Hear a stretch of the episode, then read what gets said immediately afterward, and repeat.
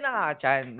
Um, miss ko, na-miss ko to. Kaya ma- may mabigat tayong pag-uusapan ngayon. So bilang pagbabalik sa aming vlogs, kanina may nakausap ako na kung saan sinabi niya na kailangan natin i-recast yung ating mga sinasabi dahil ito ay hindi katanggap-tanggap ng society natin. Marami na tayong hindi alam na nangyayari sa mga tao ngayon. Maraming marami na. Yung nakikita natin is just a facade of a deeper and darker na mundo at behavior ng mga Filipino. At sinabi rin niya na kahit na nasa boundary kami ng Gen Z, may mga ginagawa na yung mga 5 years below na age namin na Uh, hindi na namin naiintindihan. sobra, ang bilis brad eh.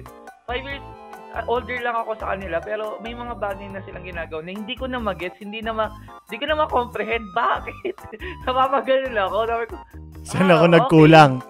Saan ako nagkulang? Ano ba yung mga bagay na ginagawa ko na parang I feel so old after kong makausap yung mga ganun na bagay na, na ginagawa nila ngayon kasi bilang nagtatrabaho na at active pa rin sa social media may mga bagay na pala na ginagawa ang mga younger generation na hindi natin nalalaman.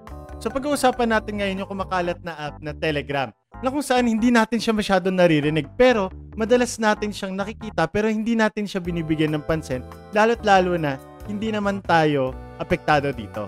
So ang Telegram ay isang software na kung saan ito ay encrypted at mas napoprotektahan yung identity ng mga kausap doon. Ito ay hindi rin pwede i-screenshot at pwede kang maglagay ng limit kung hanggang kailan lang mag exist yung mga sinend mong messages. Sa kadalasan, ito ay ginagamit ng mga kabataan ngayon para magpalitan ng mga panandaliang ligaya virtually. Ito yung malala, Brad. Bilang part ng kabataan, 25 years old lang po ako kami. Hindi namin to alam. Hindi kami aware. Isipin mo ba yung mga matatanda na 40, 30s and above na, alam mo yun, hindi naman active sa mga ganitong bagay. Hindi nila, even nga siguro Tinder, di nila alam yun eh. And di nila alam ano na ginagawa ng majority ng mga kabataan ngayon virtually. At gano'n na baka laki yung epekto ng social media and internet sa behavior natin bilang mga Pilipino. So, isa doon, ito yung istorya ng um, pagiging curious at isa sa mga strength natin bilang isang behavioral scientist. Kasi bilang isang professor, madalas akong nagtatanong ng mga personal at yung mga bagay na ginagawa ng mga kabataan ngayon kasi interested ako na maging anong maka-reach at maka-build ng rapport at magkaroon ng magana loob sila sa akin. So, lagi nilang binabanggit yung Telegram. TG yung term nila. TG. So sabi ko, ah, bilang pakul na professor, sabi ko, ah, oh, TG, Brad, ano yan, ah, ox yan. Sabi ko, pero in reality, di ko siya naiintindihan. Di ko alam na nangyayari doon. Alam ko lang siya, naririnig ko siya, pero di ko alam yung nature niya. Then one time, may isang estudyante nagsabi sa akin, Sir, alam mo ba sir, yung Telegram, binago niya ako as a person. Sabi ko, what? Talaga, paano yun? Kasi sir, tumaas yung, um, tumaas yung confidence ko, self-esteem ko. However, meron yung kapalit. Meron ng perspective na yung mga taong minamahal ako or nagbibigay sa akin ng attention ay ang tingin lang sa akin is a piece of meat. O isang maliit lang na karne na tinitingnan nila para i-gratify ang sarili nila. So, nag-dig deeper pa ako, nagtanong pa ako sa kanila. So, yun. Binaon bilang mo curious, pa. curious nga, binaong ko pa. Kaya nila yung mga experience nila sa Telegram, paano kabilis, gaano ka-speed lang, instant ang pakikipag-share ng messages then makaka-receive ka na ng mga ganitong imahe. Isipin mo yung panahon na tinitigasan ka na sa nakabara sa Avon brochure. Mas quick na, instant na yung mga ganitong ganong Rektahan na. Ito ay Rektahan na talaga. ito ay taliwas doon sa mga pananaw ng mga nakatatanda natin na masyado pang inosente yung mga bata. Huwag natin pag-usapan, isensor natin, ah, piliin natin yung mga sasabihin natin.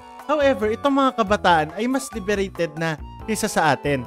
And hindi na natin ito mapipigilan bilang mga nakatatanda dahil ito na yung takbo ng ating bagong society. Especially ngayon na bakit tumaas, ah, especially ngayon na tinatanong natin bakit tumaas yung dami ng gumagamit ng Telegram.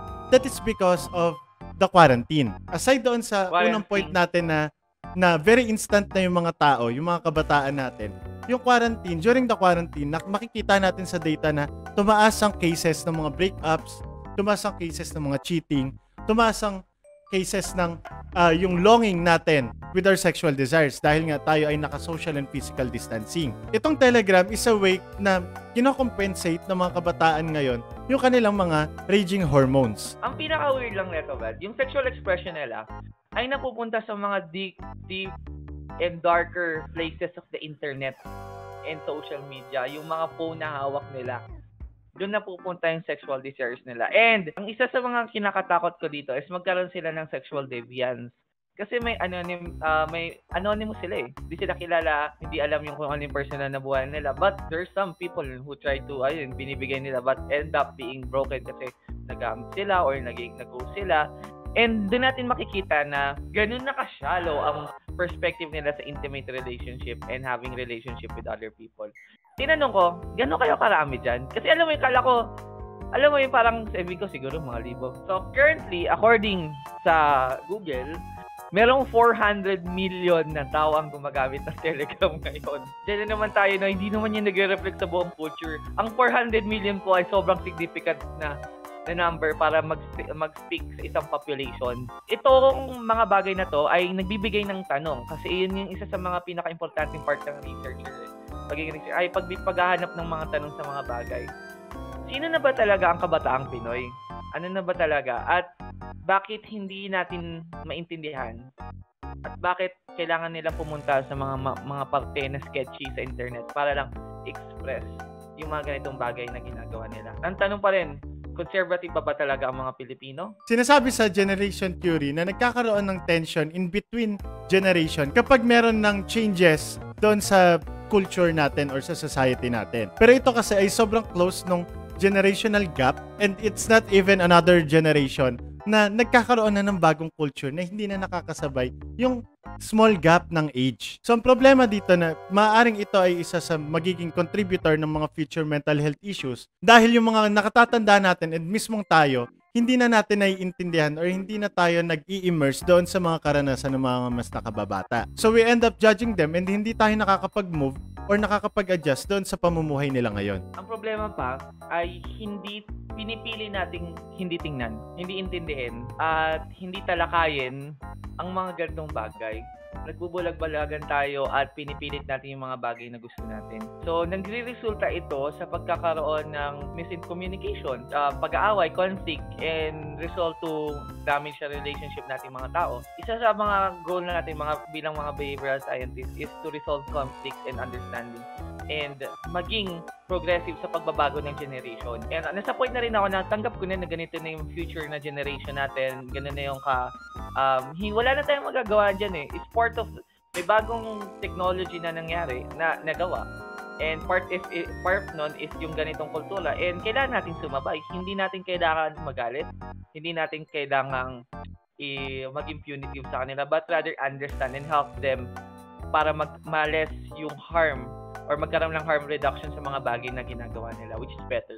Ito ay hindi ginawa upang husgahan yung mga gumagamit ng Telegram, pero ito ay ginawa upang mas maintindihan natin itong mga panibagong phenomena na nangyayari sa paligid natin. And with that, mas makakapag-create tayo as mental health professionals ng better intervention with them if there will be a problem in the future. Use Telegram wisely or be wise. be wise and be responsible doing internet shit. So, yun. Di kami nagmura ngayon. Can you give me a, ano? A hug? A hug. so, if you like this video, kindly subscribe to our YouTube channel. Ako si Freud and like our Facebook pages, The Master Psychological Services and ako si Freud. And see you next time.